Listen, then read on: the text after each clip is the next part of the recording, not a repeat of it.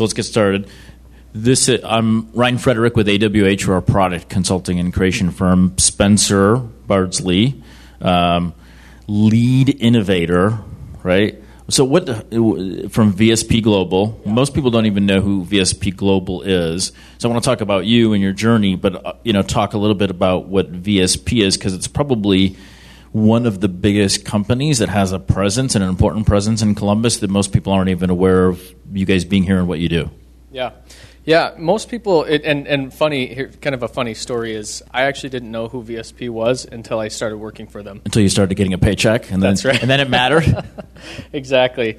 So VSP Global is uh, is really an insurance company, an eye insurance company uh, at its core, uh, but they also do lots of other things. They uh, own a company called Marchon, which is now kind of part of uh, VSP Global, and they do all of the design for Nike, for uh, Columbia, for Dragon, for uh, Calvin Klein, BB, uh, some brands that you might be familiar with. Yeah.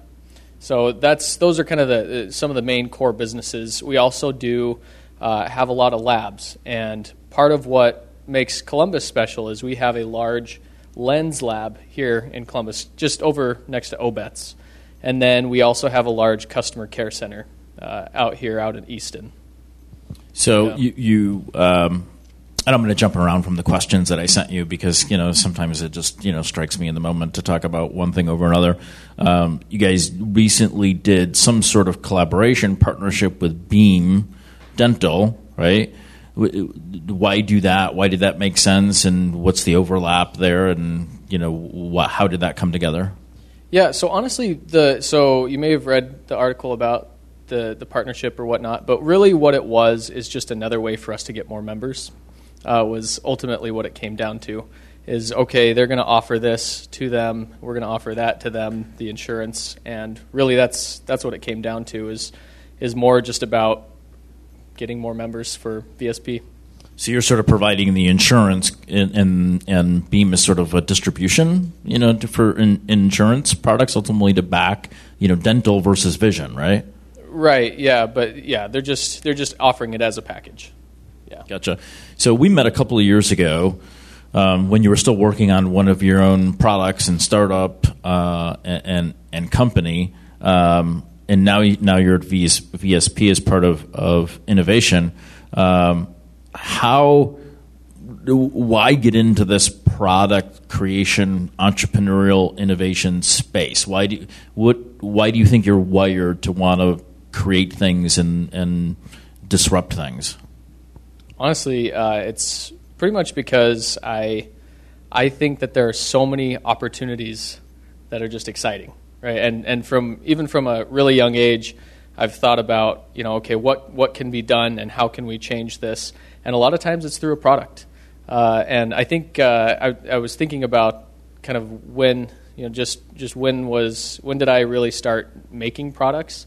And the first one I could remember was when I was about six or seven years old. wow Yeah, and what we did is my brother and I we we uh, we had these two liter bottles, so similar to this.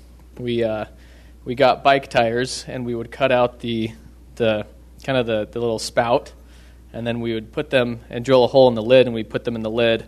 Then we'd close them up, fill it with a little bit of water, and go to the gas station and fill them up, and you could actually shoot them off a couple hundred feet uh, with the air pressure inside. Well, we thought that was great, and so we went behind the. Uh, of course you did yeah, we, we loved that as little kids. stuff went up into the sky Yeah, exploding. You got wet. It was kind of fun. And so then what we did is we went behind the, uh, of course, like little gross kids.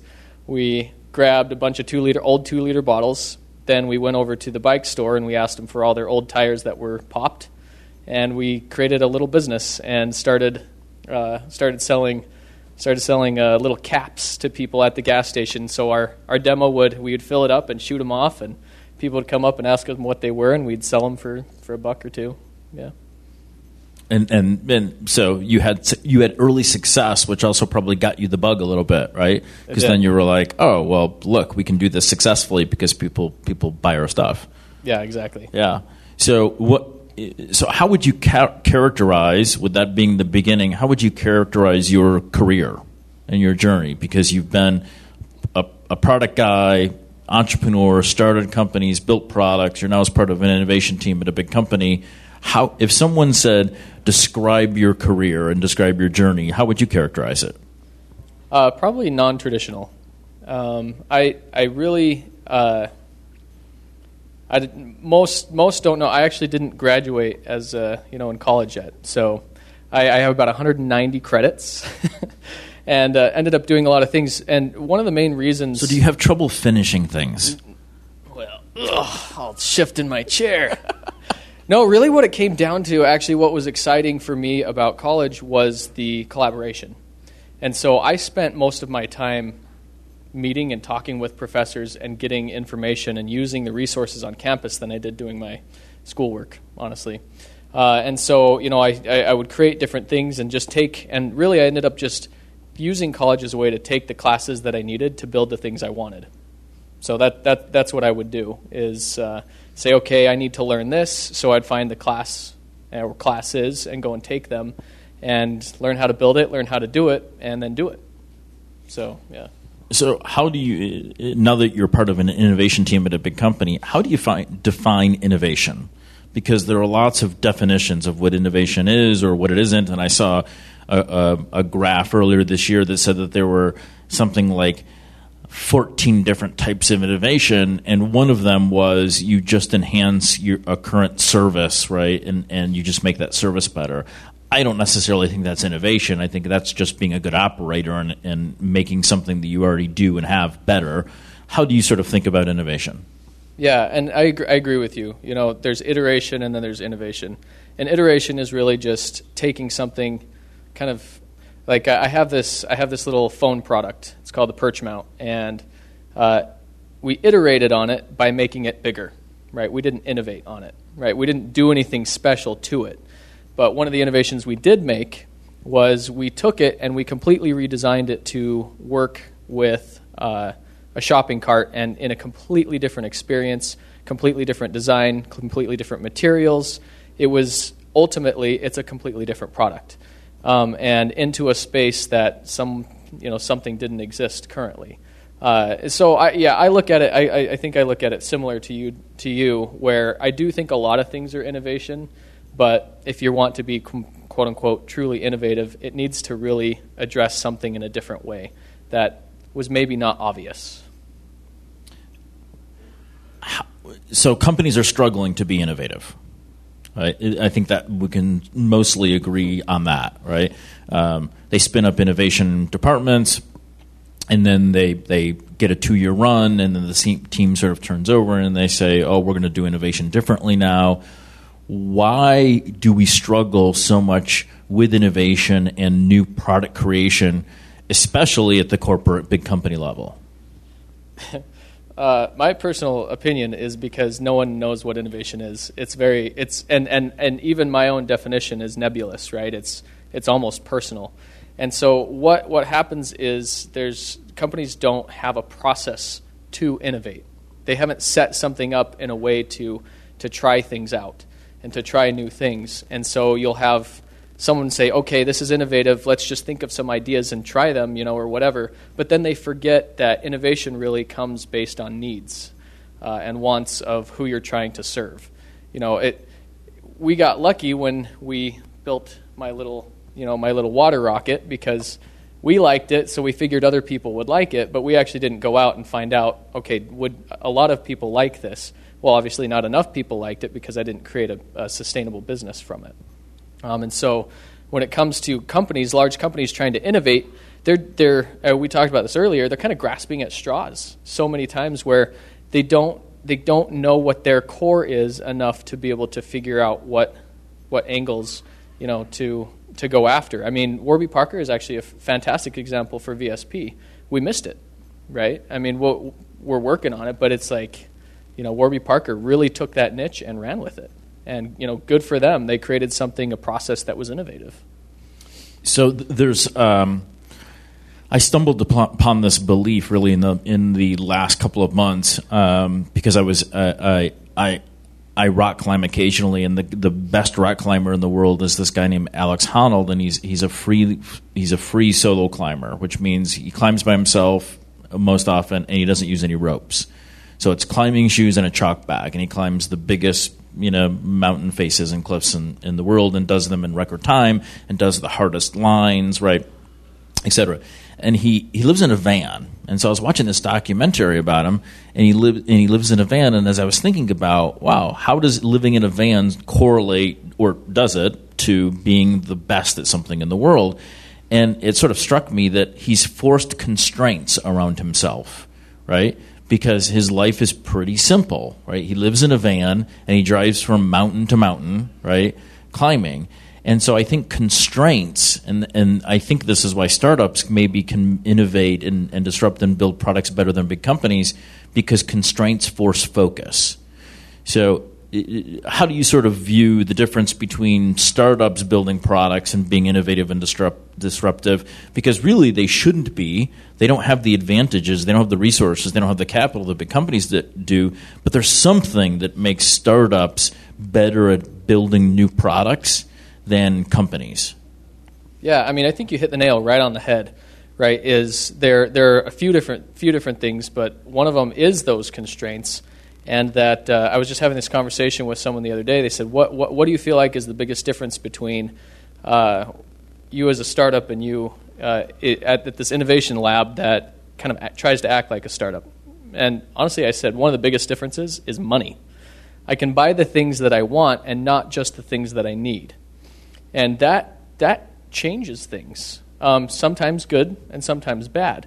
And in the way that it changes it in a bad way is you're not able to to hone in on the only thing that can make you successful. Like when I when I think about the businesses that I ran, you know, if I have thousand dollars, I'm looking at okay, where can I get the absolute guaranteed best value for spending that thousand dollars? And you you line that out and you actually plan for that. In a large company, you may have millions of dollars for a project and you just kind of run through it and it might take longer even because you're not constrained by those specific things. And I think money is a, is a pretty big one um, from that standpoint. Another thing, though, is that is is that that focus being able to uh, being able to identify a niche is sometimes difficult uh, for a large company because they're not they're not identifying uh, all of these little things. They, they think, okay, what can make me the most money? And they do that one thing. It's got to be big. It's right? got to be always, big out of the gate. It's, it's got to be big out of the gate. Exactly, exactly. And that's that's one of the things that you know we we deal with all the time,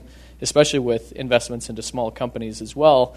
Is uh, you know maybe someone from our in, or our insurance line can say, okay, if we make this change because we're a five billion dollar company, we make this change and it's 150 million dollars.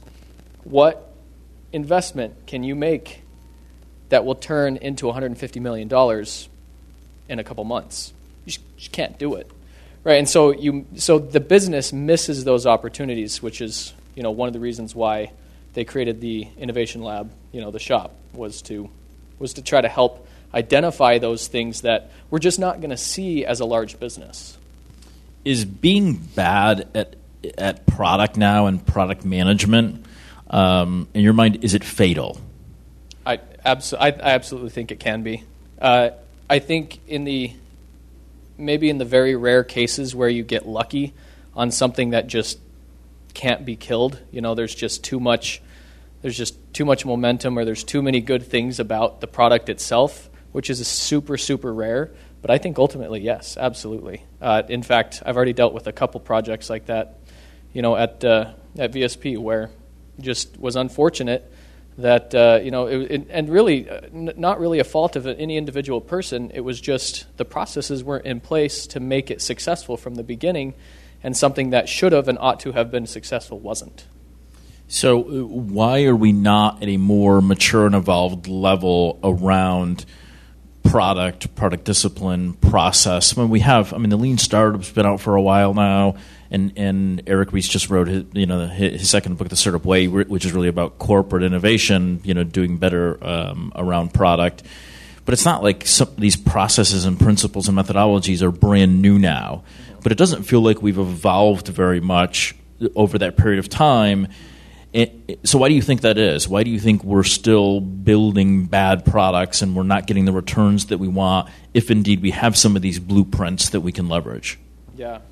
Um, and it's a really good question, and I think that's obviously going to get back to your organization. But something that we talk about at uh, at at VSP was called the operational gap, sometimes dubbed the O gap, um, where you have ideas that someone may want to do within the company that that have validation already, but to get it over this chasm of of uh, of actually getting implemented is extremely difficult, uh, and and I would say a lot of projects get stuck there. You know, they don't, they're not able, they're not able to, even if they had the right process in place to, you know, start to pursue the idea, they don't have the right process within the company to launch it.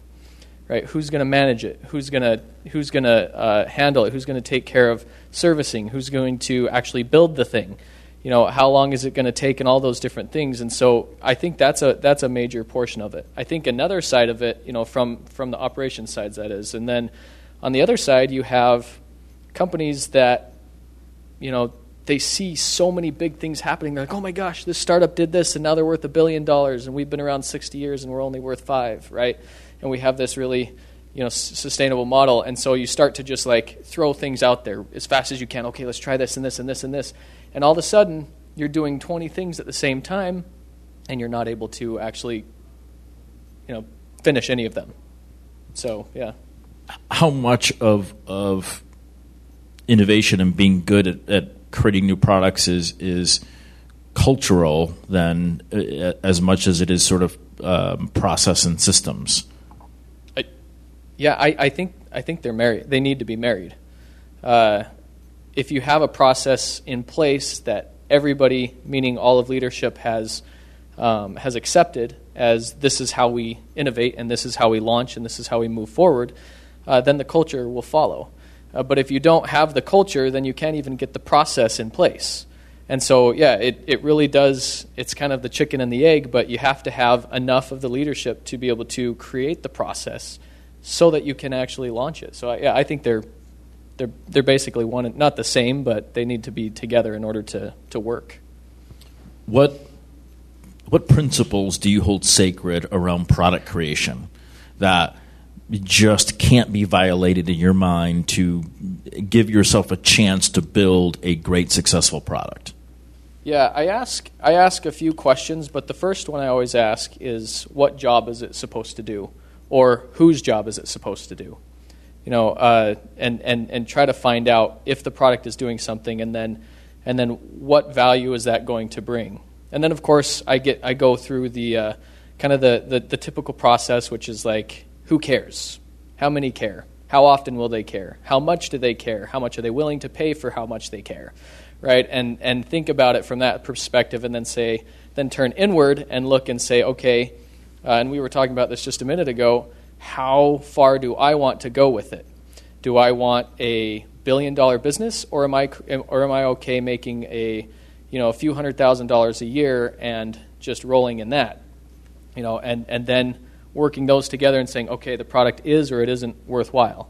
Like uh, I'll give you an example real quick of, of the perch mount, um, the little cell phone holder. We we had built this mount for for a very different use initially, uh, for golfing, and uh, one of our business partners had gone to uh, is just a really big into CrossFit, and he was noticing that everybody was taping literally with tape. They were taping their phones to the workout racks, taping them with with workout tape. they would wrap them on there, or they would set them up next to their bottle. And he's like, you know, if we made, you know, what if we made a couple adjustments? Uh, there's a real need here and then we started looking at the market, started looking at the size.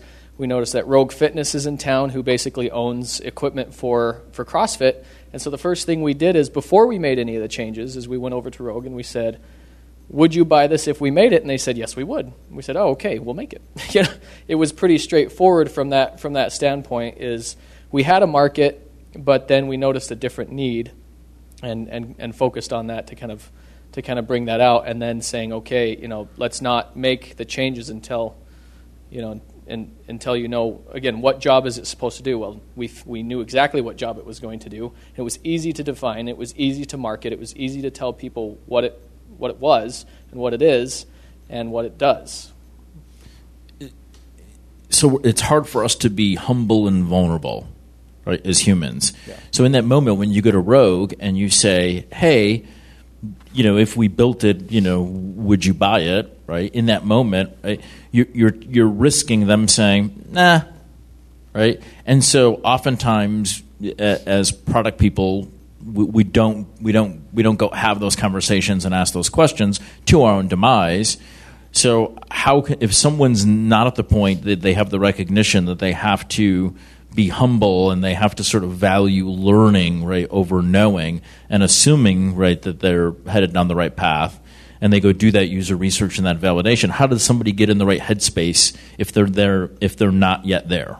Yeah. I mean that's a good question because it is i mean you do have to just drop your pride in a lot of ways and or you're going to make an expensive mistake and it really can be expensive. You know, I've I've been there. I've I've built some things that just really sucked, and and I, I know I mentioned that on the bio, but uh, you know, I had a product that we we had tried to design to a group, but we weren't we weren't paying attention to what they were saying, and we ended up anyway. We, just so really, why not? Why weren't you paying attention to what they were saying? We thought we knew what they needed, and we weren't listening e- even though they were telling you something different, because this is the part that's fascinating to me. Absolutely is blows the, me away the human psychological yeah. part of this process, right?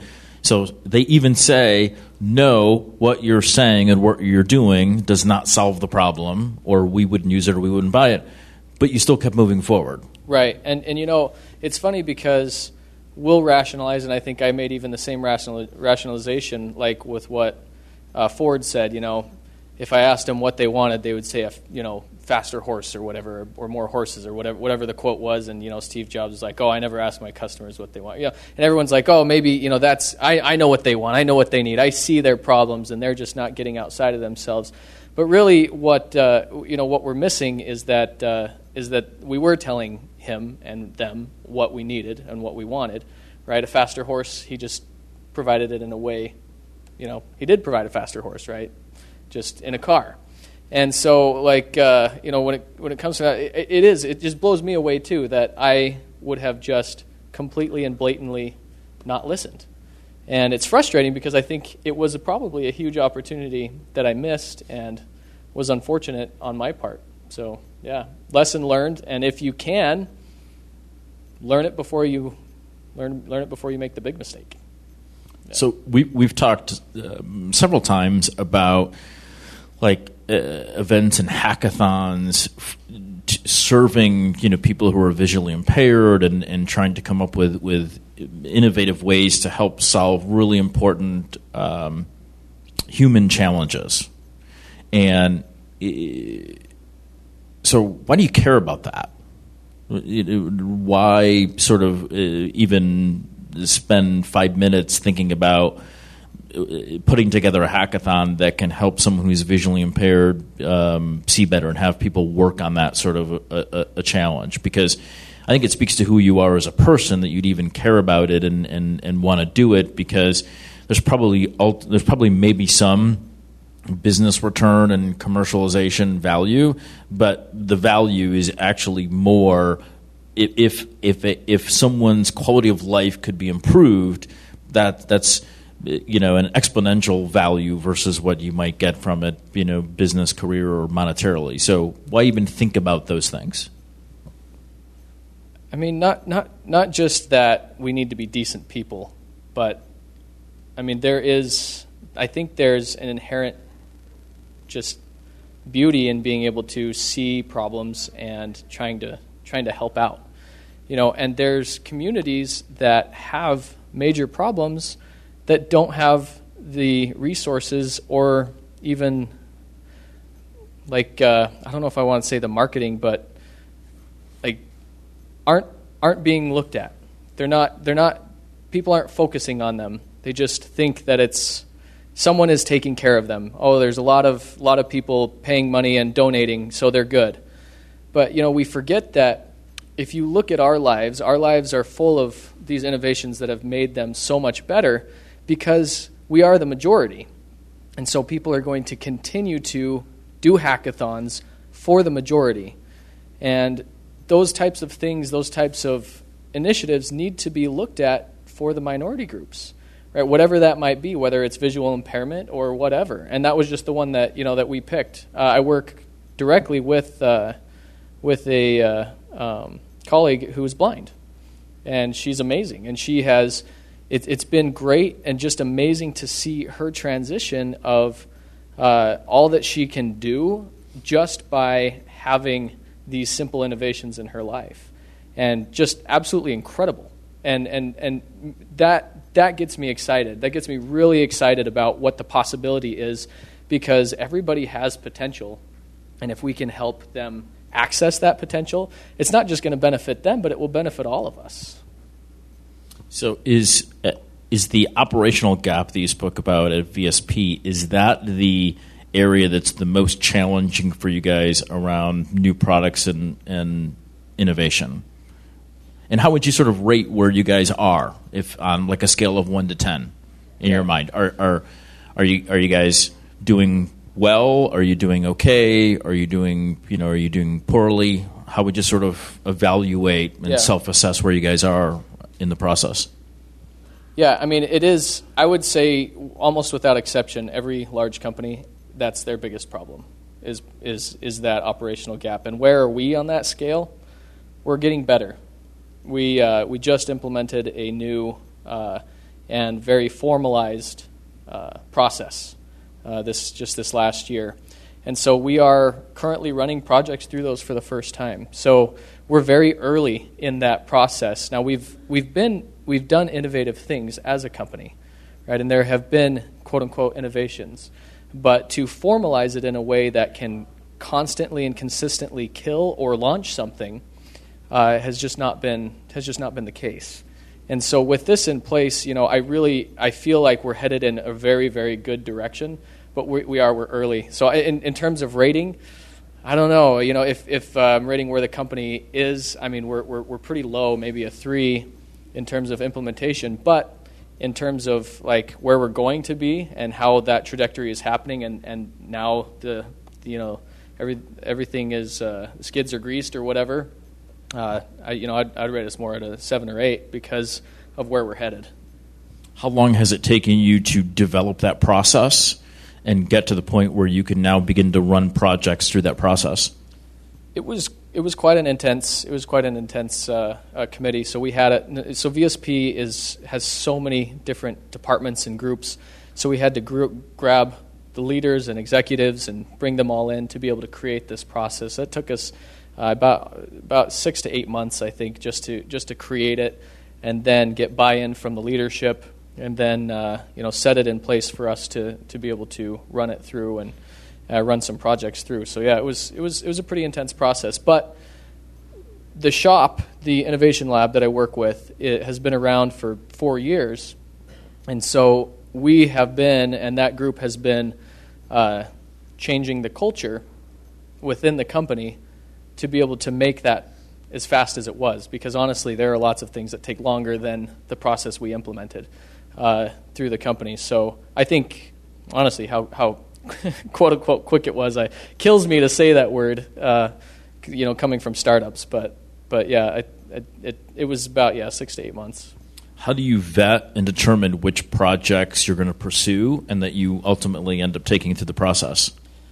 So the basic idea is that uh, you know obviously they need to come with a need. Uh, there needs to be it needs to be solving some problem um, for the company or or in the and yeah. is the and is the innovation group identifying it, the needs no, and the problems, actually, or yeah, is it coming from every everywhere else in be, the company? Yeah, it's going to be coming from each of the respective groups. Excuse me, that the uh, that the uh, idea is generated from, and then what's great about it is that we've set up failure points throughout the process to give people an excuse to kill it.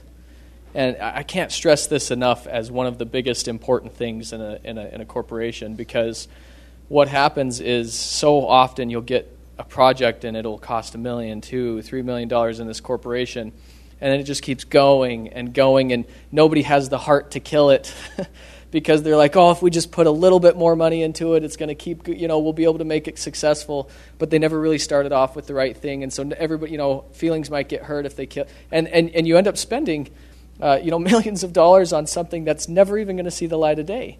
And if you put these failure points in early, you could spend just a few hours of human capital and be done with it before it even, you know, goes. And so we have these kind of uh, check-in points to be able to see, okay, is this working? Is this where it needs to be? If not, then let's either change direction or let's kill it. And then uh, you're not wasting your money or your time on it. What do your pro- project or product teams look like? So, as something is going to the process, is that one person working on it? Is it a multidisciplinary team across the co- company that's working on it? And how do they end up on that project or product team in the first place? Yeah, so it's really departmental specific. Uh, you will have some cross departmental projects, but it's really just, you know, uh, the person has the idea, they would go to their like their manager, and if the manager approves it, they would they would bring on a project manager to start the process. And so it's pretty it's pretty straightforward. Not uh, not a lot of uh, um, cross disciplinary things going on, just because a lot of the things and the projects that will come up are really going to be for a specific problem on that department. Is it more challenging because you, you mostly are an intangible company? yeah. right? Because you're mostly providing um, eye care insurance. Yeah. Is it more challenging in an environment like that to to do innovation and to build new products versus in a in a tangible space and inside of a true product company, for lack of a better term? It has not been our experience from that standpoint. Uh, they've given they've given our innovation lab a a respectable amount of autonomy to be able to look outside of itself. It's not, it's, it's not actually our job to even think really about how we can increase the insurance business from like uh, by maybe making their plans better. You know, that's not our job. Our job is to is to look at all of the all of the intangibles, all the different things that that might come up. And so, you know, for us, yeah, I haven't actually experienced that so much. So, how do you establish expectations and outcomes, right? How as as it's going through the process, it has to get to a point at, at some point where you where you say, what's the business case around this look like, right? And and and uh, what criteria do you put in place to say this is worth pursuing or this isn't worth pursuing?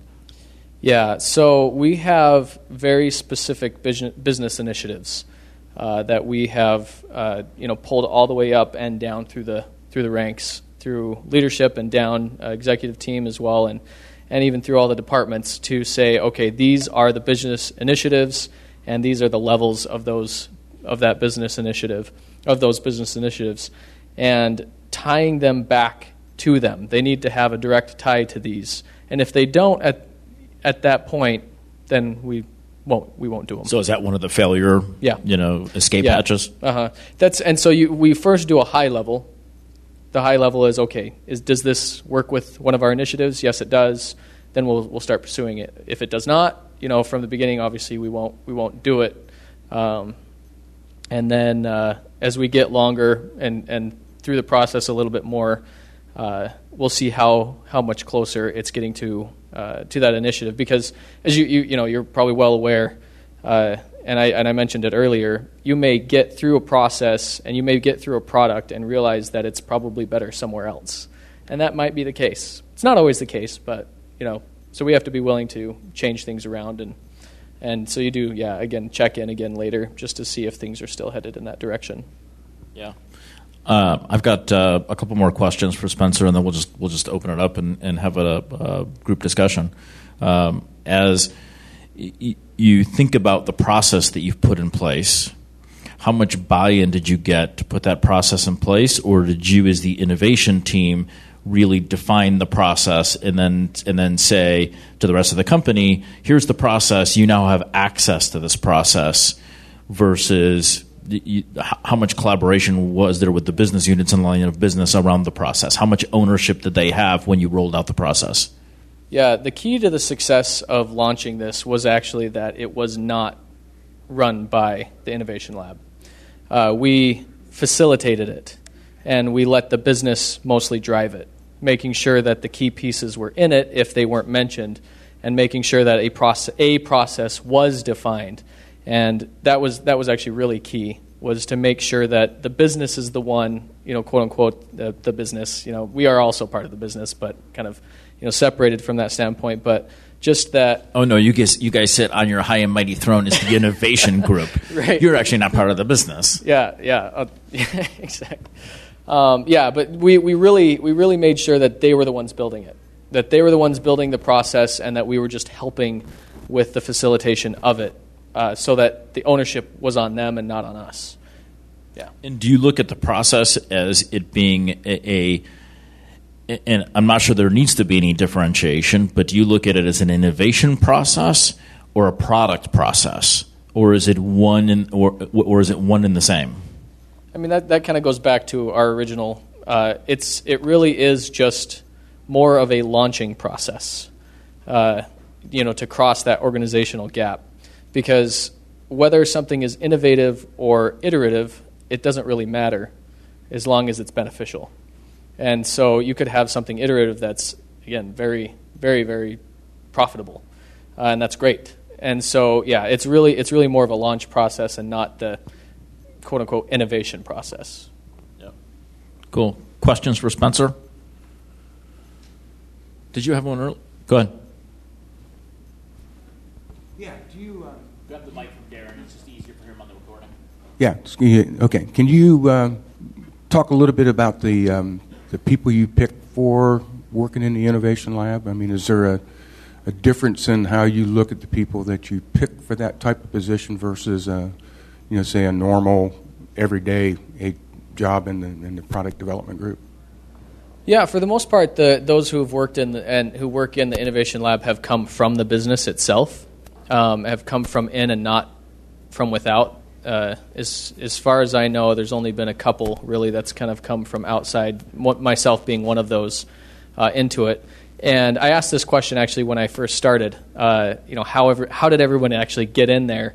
And what it really came down to were, were the people who couldn't like couldn't stay in their couldn't, current jobs, right? They were they were like uh, they they were doing so many. It was were, the land of the misfits. Yes, it's exactly right. You know, and and so the the director leader out in in Sacramento, which is where headquarters uh, are, you know, he was basically you know taking these groups out and, and, and putting them together in this in this in this group to say like, okay, you know, we know that you're the right kind of individual. Let's get you in here and let's let's work let's work together on something. so that's kind of that's kind of how it happened. Now in, in our in our east shop, which so we have three locations: uh, Sacramento, Columbus, and then New York City. Um, they're mostly designers, like actual eye eye uh, eyewear designers. And so we we uh, pulled in a group um, into the shop and and that actually included the group that does Nike uh, eyewear. So as as kind of the uh, um, the design arm of our little mis- group of misfits.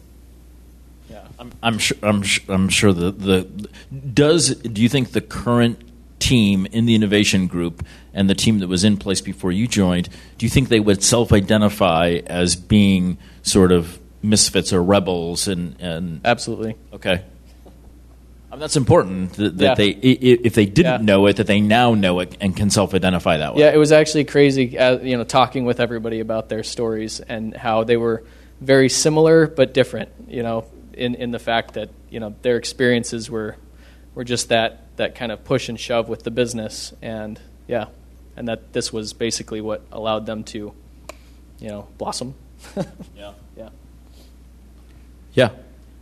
So um, we went through a lot of you know the, the, process angle. I think he asked about whether it's a innovation process, a launch process. But I mean, when you say the launch process, uh, does it take the, the idea up to the point where you know whether it's viable to launch as a product, or uh, is this something else? How, how do you really identify that? Yeah, yeah. So I guess one clarification as well. So the process is is like the master process, right? It, you know, if, if you want to call it that we we uh, we dubbed it the I- initiative pipeline, um, and not the innovative pipeline for that exact reason, and because some of the products, because we are such, excuse me, because we're such a large company with so many employees, uh, a lot of the products that may get developed may just be inside.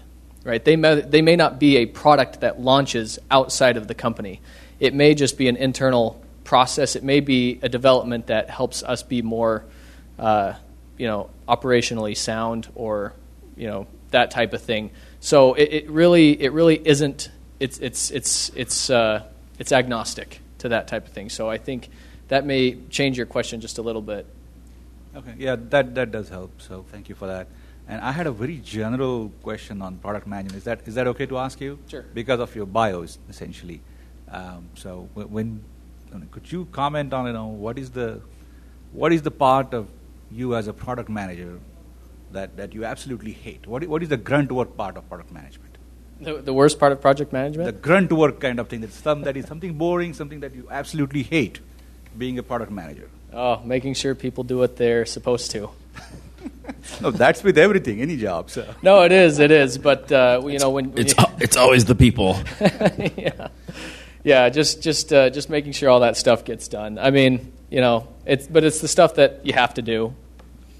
Maybe maybe is not the most enjoyable thing, but for me, but it's also ironically interacting with the people is also the most enjoyable part of the job. yeah, Brian. Um, sorry.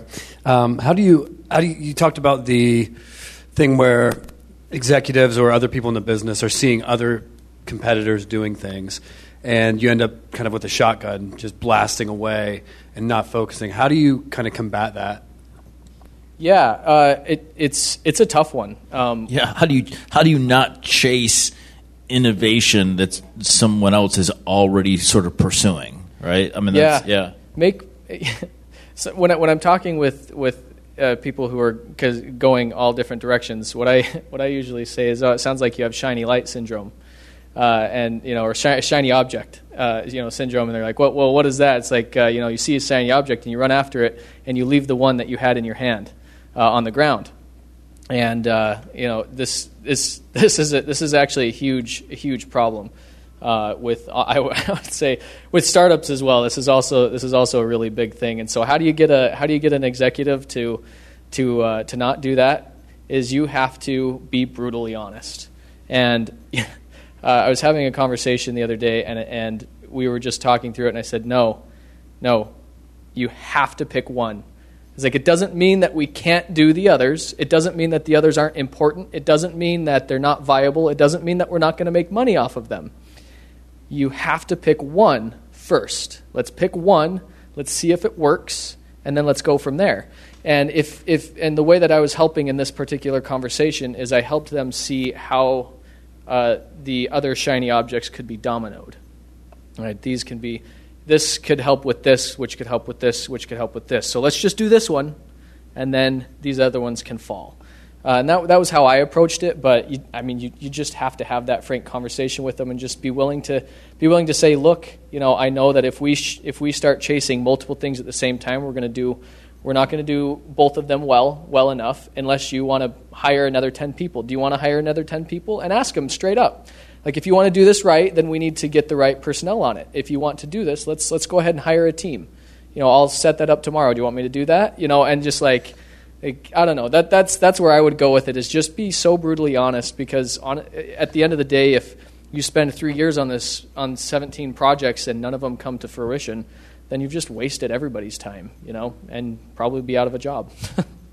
yeah, I would double down on that. We've got, I won't mention any names, but we've got a large company in town as a client. And I'm convinced one of the reasons that they engaged with us is because during uh, conversations, one of the things they said was, off how can you help us deal with executive edicts? And I said, what do you mean? And, and they said, well, I'll give you an example. An edict will come down from the executive layer that we're not showing enough progress. And I said, okay, in and of itself, that's not terrible.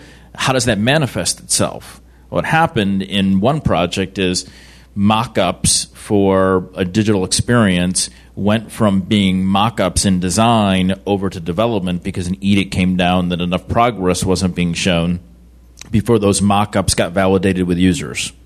And so they built the wrong thing. And so they showed progress to honor this executive edict, but then they violated the process, right? And, and so then they had very little hope that it was actually going to work. But what became more important was honoring the executive edict versus actually honoring what was in the best interest of the product and in the best interest of the company. So executives do great harm to their companies when they think they're acting in the best interest of the company and, and then they're really not. So you have to, and so my response to this person was, I would go have a conversation with that executive to say, what are you more interested in? Are you interested in people just acting and reacting based upon what you said, or are you actually interested in being building a product that actually might give you a return? Right. So don't harm and don't cause your people to violate the process because you you you have a moment of inspiration or desperation or exasperation. Yeah. And any other word that I can come up with that ends in chun. Yeah. Well, and it's funny that you say that too because I, I literally had to go through that, that exact situation where they put me on a project that had been developed uh, already but had no user information on whether or not people actually wanted it. And it, it blew me away. It blew it blew, absolutely blew me away. And so I had to pretend like it didn't exist to go back and, and do the process for real to see if there's even any reason to have the app. Did you luck out? And what was the did, did the app align at all with what the research, user research and validation was? So did you at least get get it, lucky? It, it, did. We got lucky in some ways, but we don't know. I, at the point at this point right now, I'm not sure if it was lucky enough. So it's now one of those projects that's just kind of getting shelved because because at at this point, you know, I have you know, I made some recommendations on where it could go, but that's not where it is. And so then now the question is is well, we could spend a little bit more to get it where it needs to be based on the research, but because we've already spent so much in the past, are we willing to now spend that money? And so it was just, you know, it's a waste. Yeah, I run around giving a presentation on how human nature impacts product creation, and w- it's hard enough at a startup level to get and stay close to customers.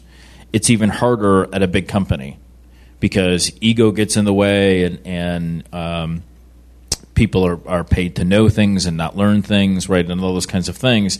And yet, the one thing that will be the greatest determiner of a product success or failure is how closely you iterated with customers and users during the product creation process.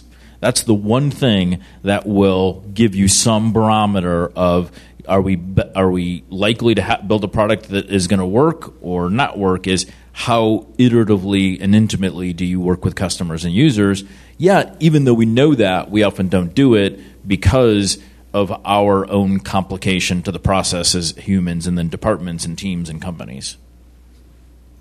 Yeah so I would have direct conversations with those executives. I guess is the sum of all that to, to really point because I'm not sure they all uh, they know when they understand these ramifications, right, and these attributes of building products.